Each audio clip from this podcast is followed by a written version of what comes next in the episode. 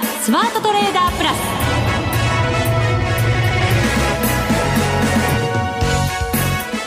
全国のリスナーの皆さんこんにちは。内田まさです。この時間はザ・スマートトレーダープラスをお送りしていきます。この方をご紹介しましょう。国際テクニカルアナリスト福永博之さんです。こんにちは。よろしくお願いします。よろしくお願いします、はい。さて日経平均株価。4日ぶりの反落となりました。95円安まあ急速に上げましたから。いや急速まあでも昨日だけですからね。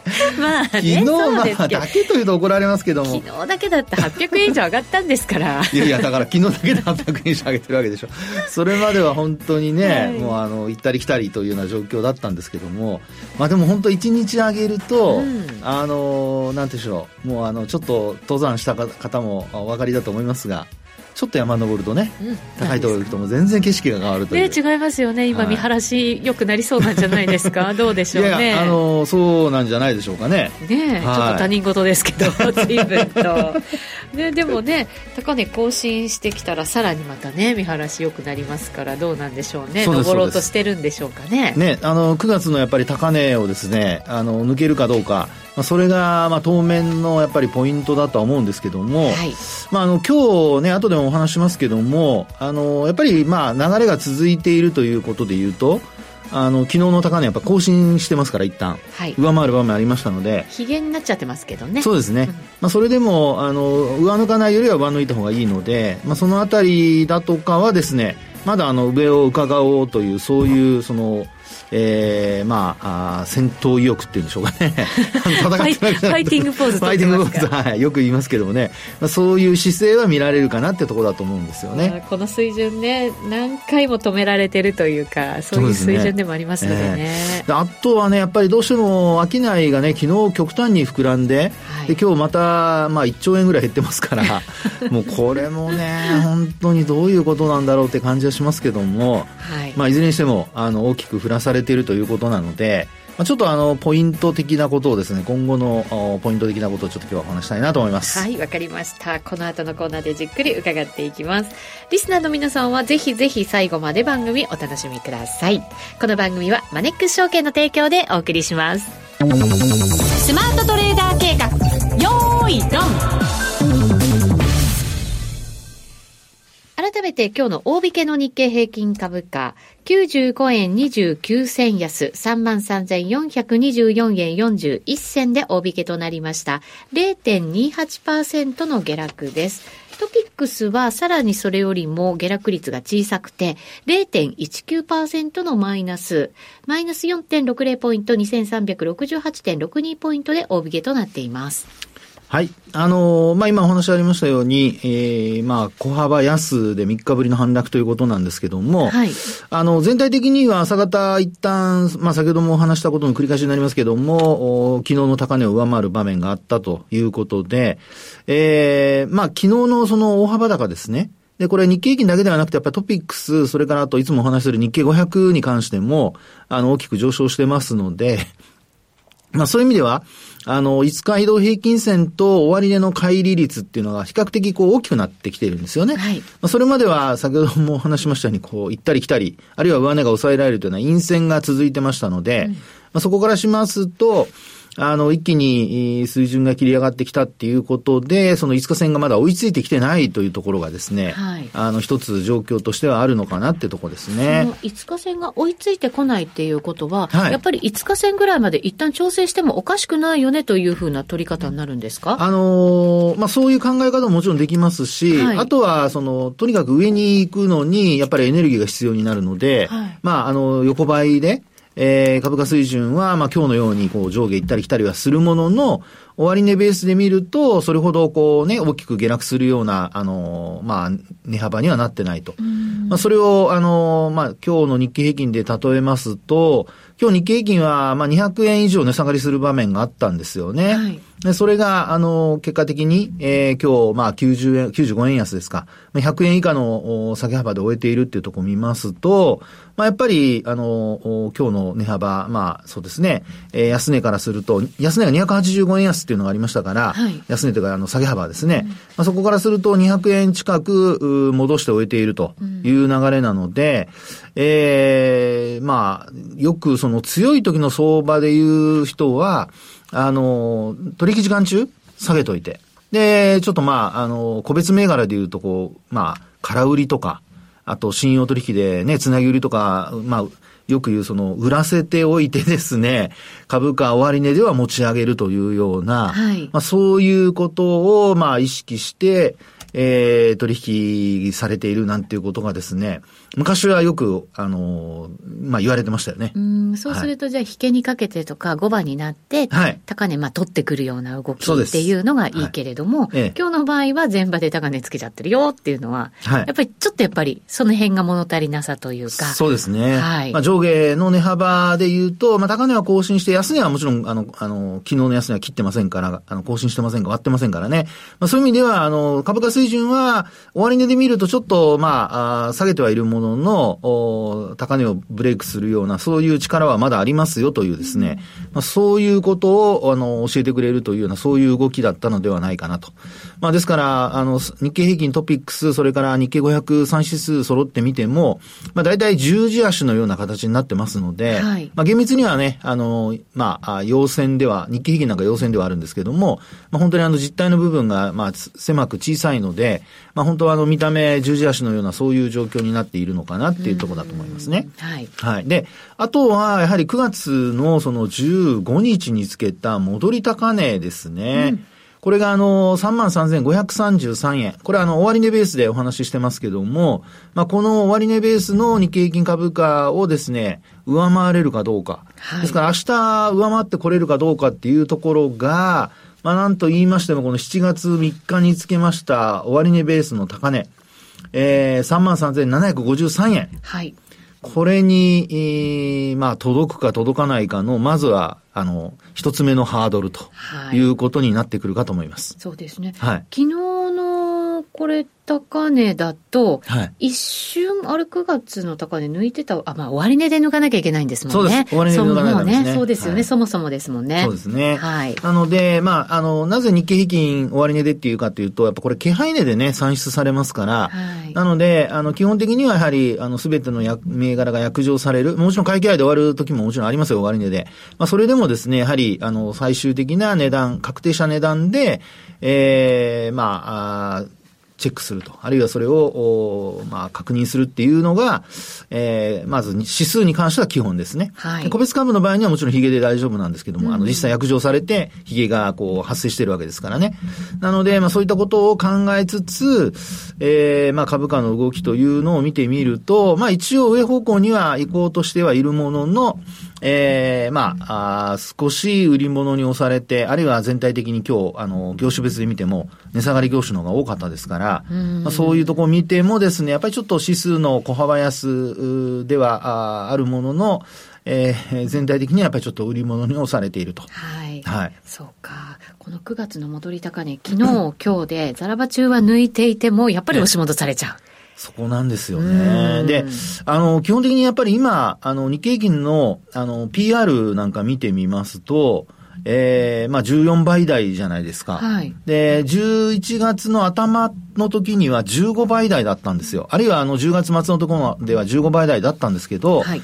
いつの間にやら、あの、急激に、あの、EPS が上昇しまして、で、昨日の段階ですと、なんと2257円ぐらいですか？もうあの、本当過去最高水準ですよね。はい。ええ。ですので、あのー、まあ、割安感というところで見ると、日経平均のその過去の PER から比較しますと、低いので、割安だと。で、EPS も過去最高水準ですから、なんか、もっと上がってもいいんじゃないのっていうおそうか。ええ。バリエーションから見るとそういうふうな感じ。ねですから、ファンダメンタルズから見ると、あの、まあ、昨日大きく上昇したのはもちろん、あの、ファンダメンタルズから見れば、あの、当たり前というような感覚で、EPS 上がってますからね。まあ、遅いぐらいっていう感じだと思いますけども、まあ、そこで、今度あの、アメリカのその経済指標の結果が、まあ、あ例えばその CPI が予想下回ったとか、で、小売売上高が、まあ、前月比では若干上昇したものの、まあ、数値的にはそれほど高くなかったとか、あとね、あの、私なんかが一番気にしていたアメリカのつなぎ予算。はい。これもあの、今日、上院で可決されましたよね。そうなんですよ。あとだから、あの、大統領が、ドーンって、ハンコ押せば。いやいや、それハンコは日本だけですか？ら。ハンコ社会っていうのは日本ぐらいじゃないですか。なんかイメージね、イメージ。まあ中国もあの、昔はそうかもしれませんけどね。サイン。金印とかなんですか、ね、そうですよね。サインですからね。サインね、サイン。したらもう成立ですからね。そう、もう最近ね、いろんなところでもサイン社会に変わってきてますけど。はい、はい。で、あの、そうした、まあ、あのね、バイデン大統領がサインすればもう成立と。うん、まあ、あの、上院可決されるかどうかまではちょっとどうかなとは思ってたんですけども、あっさり今日、あの、そういうニュースが入ってきてますので。はいにスルスルっと決まっちゃいましたよね。いや、ちょっと表紙抜けなんですよ、ね、もうちょっと戦うかなと思ったんですけど。ねまあでもそれだけやっぱりね、アメリカの議員の方たちも、あの、ここで、やっぱり混乱を招いちゃいけないという、はい、やっぱりね、意識が働いたんでしょうね。そうですよね。ええーうん、まあ、ですから、いずれにしても、あの、来年、まあ、それでも来年の1月2月までというですね、はい、そういう、あの、まあ、1月2月というのはなんか法案、あの、法案というか、あの、予算の方2つに分けてるようなので、うんえー、1月2月ということなんですけど。結局いつも先送りって感じですけどね。いや、本当そうですよね。はい、まあですからまたね、年明けになるとまたその話が出てくる形なんだとは思うんですが、はい、まあ、そういうふうに目先のですね、あのー、まあ、そうですね、不安材料を、あのー、払拭してきているので、まあ、あの、今日はまあ、小幅安で終えてますから、明日ね、さっきお話したように、あの、5日移動平均線との乖離率が広がっている中で、なかなか、あの、どんどん買いづらいっていうところあるかとは思うんですけども、まあ、これから、あの、今お話したような、あ払拭されている中で、えー、積極的に買ってくる人がいるのかどうか。はい。ね。で、買ってくる人がいれば、もちろん、あの、株価の方は、えー、9月15日の高値抜いてくるでしょうし、そうすると、えー、まあ私、今まで聞かれて、あの、今年の高値抜けますか？って聞かれて、いや、抜けないんじゃないでしょうか？って言ってましたけども。お、変わった？いやいや、まあ、抜けるまでは。でも、ここまで来るとね、で、そこでですね、はい、あの、確かに気持ち的にはそうなり、傾きやすいとこなんですよ。そうですよね。だってもう、ちょっと手を伸ばせば、ね、手が届くところぐらいまで行きましたよ。でもね、でもね。でもね。いやいやでもね。ここでね、あの、はい、テクニカルアナリストとしてはですよ、はい、気持ちに負けちゃいかんと。冷静にね。冷静に。はい。で、そこで、あの、テクニカル分析で見てどうなのかっていうとこなんですよね。はい。そうすると、意外とですね、もうほんのちょっと手が届くところなのに、届かないかもしれないという指標も出ているなってとこなんですよ。ええー、何がですか？いやいやいやいや、そんな、そんなびっくりした顔しない。今、今本当皆さんにおしお見せしたかったぐらい。本当に？本当に。なんか遅行指数とかそういうやつじゃないですか？なんかこう遅れてくるやつとか。いやいや違うそうじゃなくて。はい。これね、あの本当シンプルなんですけど、モメンタムっていつもお話してるじゃないですか。はい。これモメンタムが、実は、あの、7月に高値をつけた時ですよ。いいですか？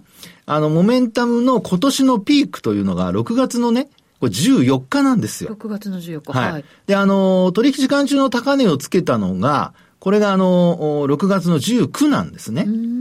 で、あの、もう一回言いますけども、6月の14日が実はモメンタムのピークなんです。ピーク、はい。で、モメンタムっていうのは上昇と下落の勢いを教えてくれる。えー、指標ですけども、まあ、ピークっていうのはゼロラインを超えて一番高かったところが、今お話しした6月の14日。はい。で、実は昨日なんですけど、はい。800円上昇した昨日、えー、11月15日、ここが、なんとその6月14日のモメンタムのピークとぴったり同じなんです。へで、今日、下向いてます。あ、もう下向いちゃった。まあ今日下落ですからね。そうですね。まあ下落したから下向くってわけじゃないんですけども、まああの、勢いはですね、低下してきていると。冷静なんじゃないですか。いやいやいやなのでですね、はい、これやっぱりモメンタムがピークアウトしてきているっていうところで考えると、あの明日、あの一気に抜けないと、株価的にはちょっともたつく可能性もあるのではないかというのが、まあ今のところの見解でございます。モメンタムが、はい。もたついても高値取りに行くこともあるんですか、あもちろんそれはありますよ。うん、ただし、はい、モメンタムが低下続けちゃダメですよね。横ばいとかで、ね、はい。あるいはピークを超えなくても上向きに転じるとか、まあ、そういう状況であれば高値を超えることはあるんですけど、はい、ただ、それっていうのは、これまでも何度もお話しますように、高値を超えても直近のピークを超えられないっていうのは、これは逆行現象なわけですよ。はい。で、逆行現象っていうのはトレンド転換になりやすいサインなので、あるいは天井をつけやすいサインなので、まあ、ここは、まあ、私も気持ち的には、もうあと数字で、値幅だけ見るともう本当いつ抜けてもおかしくないっていうとこなんですけど、まあ、これを抜けるか抜けないかっていうのは今お話したような形で、ええー、まあ、モメンタムがさらにもう一回上昇するのか、あるいは、あの、日柄調整で横ばいで、で、モメンタムが低下してもまたもう一回上がってくるのか。うんちなみにモメンタムってそもそものところ、はい、何でこう計算されて出されていくんですか、これはですね、えー、モメンタムは、あの、当日を含まない。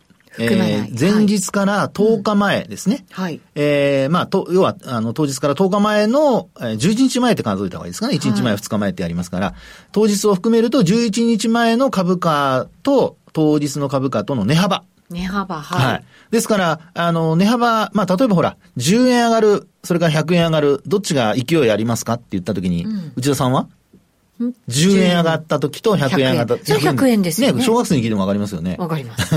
って考えると、はい、モメンタムが、要は、あの、株価水準ではなくて、その、えー、10日前と当日との値幅を取ってみたときに、この値幅が50円しかないのと、100円あるのとでは、はい、100円の方が勢いが強いわけじゃないですか。はい。ね。って考えるような、そういう計算式になってるわけです。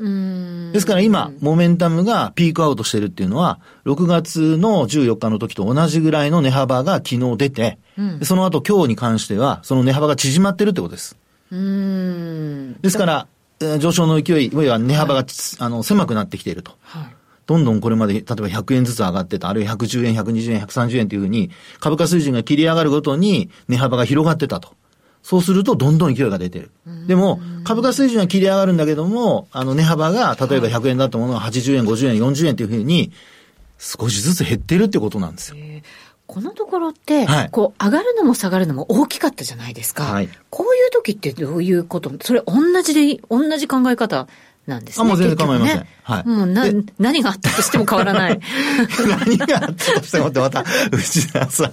いや、それをですね、やっぱりあの上下動するというふうに考えるので、それを鳴らすために、シグナルっていうですね、うん、モメンタムの移動平均線があるわけですよ。はい、ですから1日、あの2日上がったり下がったりしても、モメンタムのその、あのシグナルが上向きを続けているようであれば、基本的にはその流れは変わってないと。あるいは下向きを続けているようであれば、その流れは変わってないっていうふうに考えるのがポイントです。はい。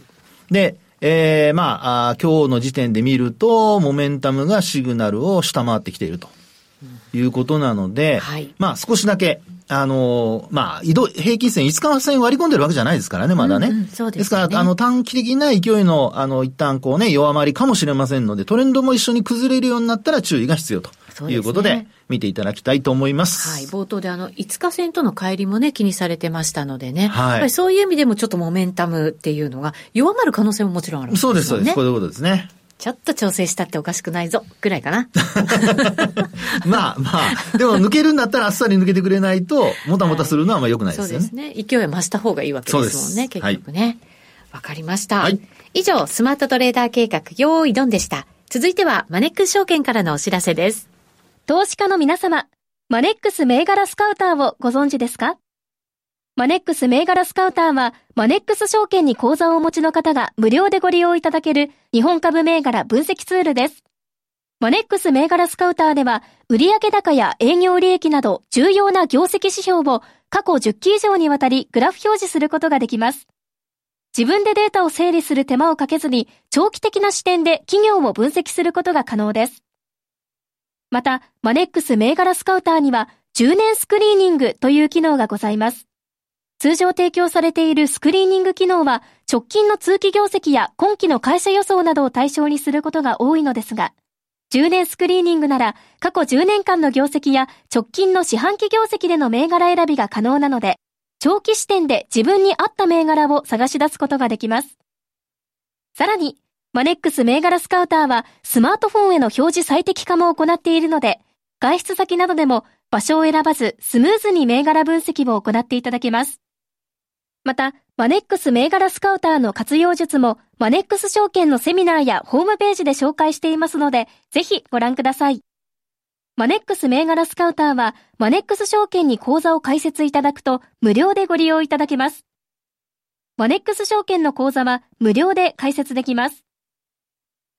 日本株投資の強い味方、マネックス銘柄スカウターをぜひお試しください。マネックス証券での取引に関する重要事項。マネックス証券が扱う商品などには価格変動などにより元本喪失、元本超過損が生じる恐れがあります。投資にあたっては、契約締結前交付書面、目論見書の内容を十分にお読みください。マネックス証券株式会社、金融商品取引業者、関東財務局長、金賞第165号。スマートトレーダープラス。今週のハイライト。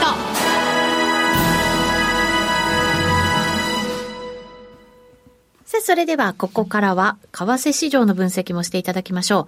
今、ドル円が103、あ、いやいやいや、151円38銭から39銭あたりでの取引となっています。はい。えー、まあドル円ですけどもね、あの、これまで、というか前回もお話しましたように、なかなかそのトレンドが出てないと。はい。で、一方で、ほら、ユーロ円の話をしたじゃないですか。ね強かったですよね。ねもう162円台。あ、4円 ?4 円台入ってますよ。あ、それはそれは。福永さんのびっくりした顔。私ももうまたこっちに来るまでというか、まあ朝からちょっと、あの、見てなかったんですけども。はい。いや、それにしても、すごいですね。強いですよね。はい。まあですからね、やっぱりクロス取引でいろんな通貨見てないと、うん、まあやっぱりチャンスというのを見逃してしまうってことになるのかなっていうところだと思いますね。本当そうですね。はい。で、あと、まあドル円に関して言えば、まあやはり、あの、えー、152円手前まで行ってもですね、なかなかその後上に抜けないという状況になってますし。昨年の高値にはね、結局届かなかったですからね。はい、ですよね。で、まあこの状況の時のボリンジャーバンド見ても、やっぱりボリンジャーバンド広が、あまり広がってないんですよね。うん、右肩上がりは右肩上がりですけどね。はい。あのまあ、20日移動平均線使ってみてますけど、20日線は右肩上がりなので、あの、緩やかなその上昇は続いてはいるんですよね。はい、ただそこで、あの、トレンドが発生するような、そのブレイクというような、こう、広がりですよね。うん、それが、まあ、あまりこう、今、できていないと。なんか緩やかにこう、同じ感覚でこう広が、あの、広がるというか、あの、並行して移動しているような、うん、そういう見え方ですよね。そうですね。だから日によってはまあもちろん動いた日もあるわけですけど、ええ、慣らしちゃうと本当じりじりじりじり上がってるような。そんな形ですよね。ね、本当そうですよね。ええ、で、一方のあの、ユーロ円で見ていただくと、こちらはまた綺麗にバンドが広がってましてですね、本当ラッパのね、先の断面図みたいな形になってますけども、グインとね、はい、広がって。で、プラス2シグマと、プラス、まあ、1シグマ、あるいはプラス3シグマに接近したりという場面もあって、えー、もう今、先ほどね、内田さん、僕、私まだ162円台の後半かと思ってたんですけど、もうなんと今164円台ですもんね。入っちゃいましたね。ね、4円の3銭まで入っちゃってますね。はい。今日はね、20銭ぐらいまでありましたから。ああ、そうですね。はい。はい。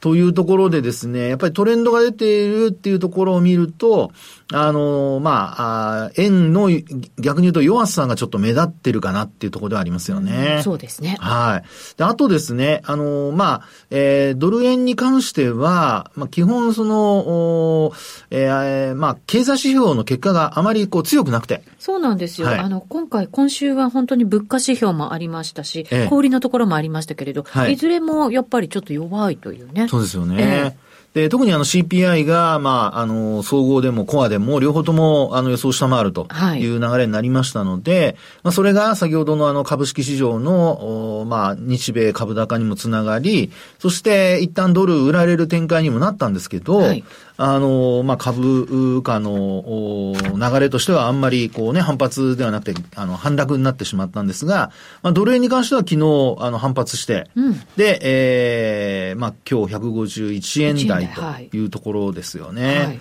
で、まあ、実はこれもね、先ほど内田さんともちらっと話をしてましたが、あの、なんで、まあ、昨日、その、ドルがね、上昇したのかと。そうですよね、はい、経済統計から見たらもうトレンド変わってきてもおかしくないよねっていう。で、イコールそれは金融政策も上にはないよっていうね、はい、ことの際になると思いますので。そうですよね。えー、で、まあ一応トレンド的にはですね、昨日のちょうどまあ、安値近辺というのは20日線をちょっと下回ったところなんですよね。はい、で、先ほどもあの、お話ししましたように、こう、20日線が上向きですので、まあここで売り込めなかったところから、あの、買い戻しが入ったっていうのが一つあるのかなっていうのがありますね。確かに、綺麗にね、そこで反発しましたよね、えー、そうですね。で、あともう一つ考えられるのは、まあやっぱりアメリカの長期金利の上昇で、はい、まあ本来昨日経済指標あんまり良くなかったので、もうちょっと、あの、ドル円、あ、失礼、あの、アメリカのこの10年もの国債、こちらの利回りが低下しても良かったのかなと思ってたんですけど、ただ、あの、逆に昨日は0.08%高くなっちゃって、で、はい、4.53%というところまで、まあ、上昇しているというところで、なんかどうもやっぱり債券の方も、経済指標の結果を受けてですね、結構やっぱりあの、ボラティリティが大きくなって、で、えー、まあ、ポジション調整とかってよくは言われるんですけど、まあ一旦こうね、えー、そうしたあの、経済指標の結果を見て弱い経済指標が出ると債券買って、で、その利益確定売りで、まあ昨日なんかは逆に売り物が出たと。ですから、近隣もですね、どちらかというと、やっぱり方向感を、あの、まあ、探っていてですね、なかなか本当に低下するとまでは、見ていないのではないかっていうところじゃないでしょうかね。そうですね。えー、まあ、もちろん、一旦そのインフレ懸念が、あの、収まってはきてはいるものの、再燃するなんて言われ方もね、ずっとやっぱりしてますから、はい、そういう計画感もあるのかもしれませんね。そうですね。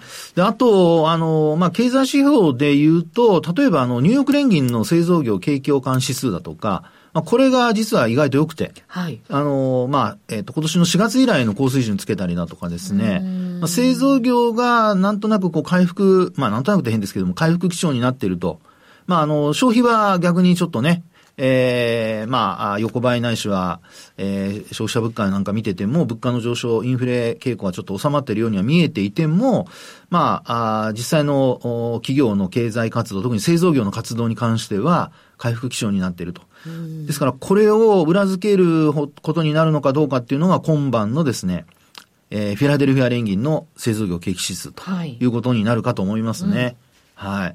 まあ、フィラデルフィアの、あの、製造業景気指数ってハイテク株の、あの、一つ目安とされているので。そうですね。えー、まあ、ですから、あの、えー、ソックス指数なんかも、もちろん、あの、金利が低下すると、あの、まあ、上昇したりはするんですが、そのあたりのですね、えー、フィラデルフィア連銀の製造業景況指数の動きなども合わせてみて、えー、もう本当に金利のあの変動、それからあと株価にどう影響を与えるのか、まあちょっとやっぱりプロもというか、あの本当の投資家もですね、結構えー、決めかねている状況だと思いますから。そうですね。はい、ただまあ、これか、これまでもあのサービスがやっぱり牽引してた部分ってあったじゃないですか。ええ、それがやっぱりちょっとこう鈍化したとしても製造業が回復してきてっていう、このアメリカ経済のね、はい、強さよ。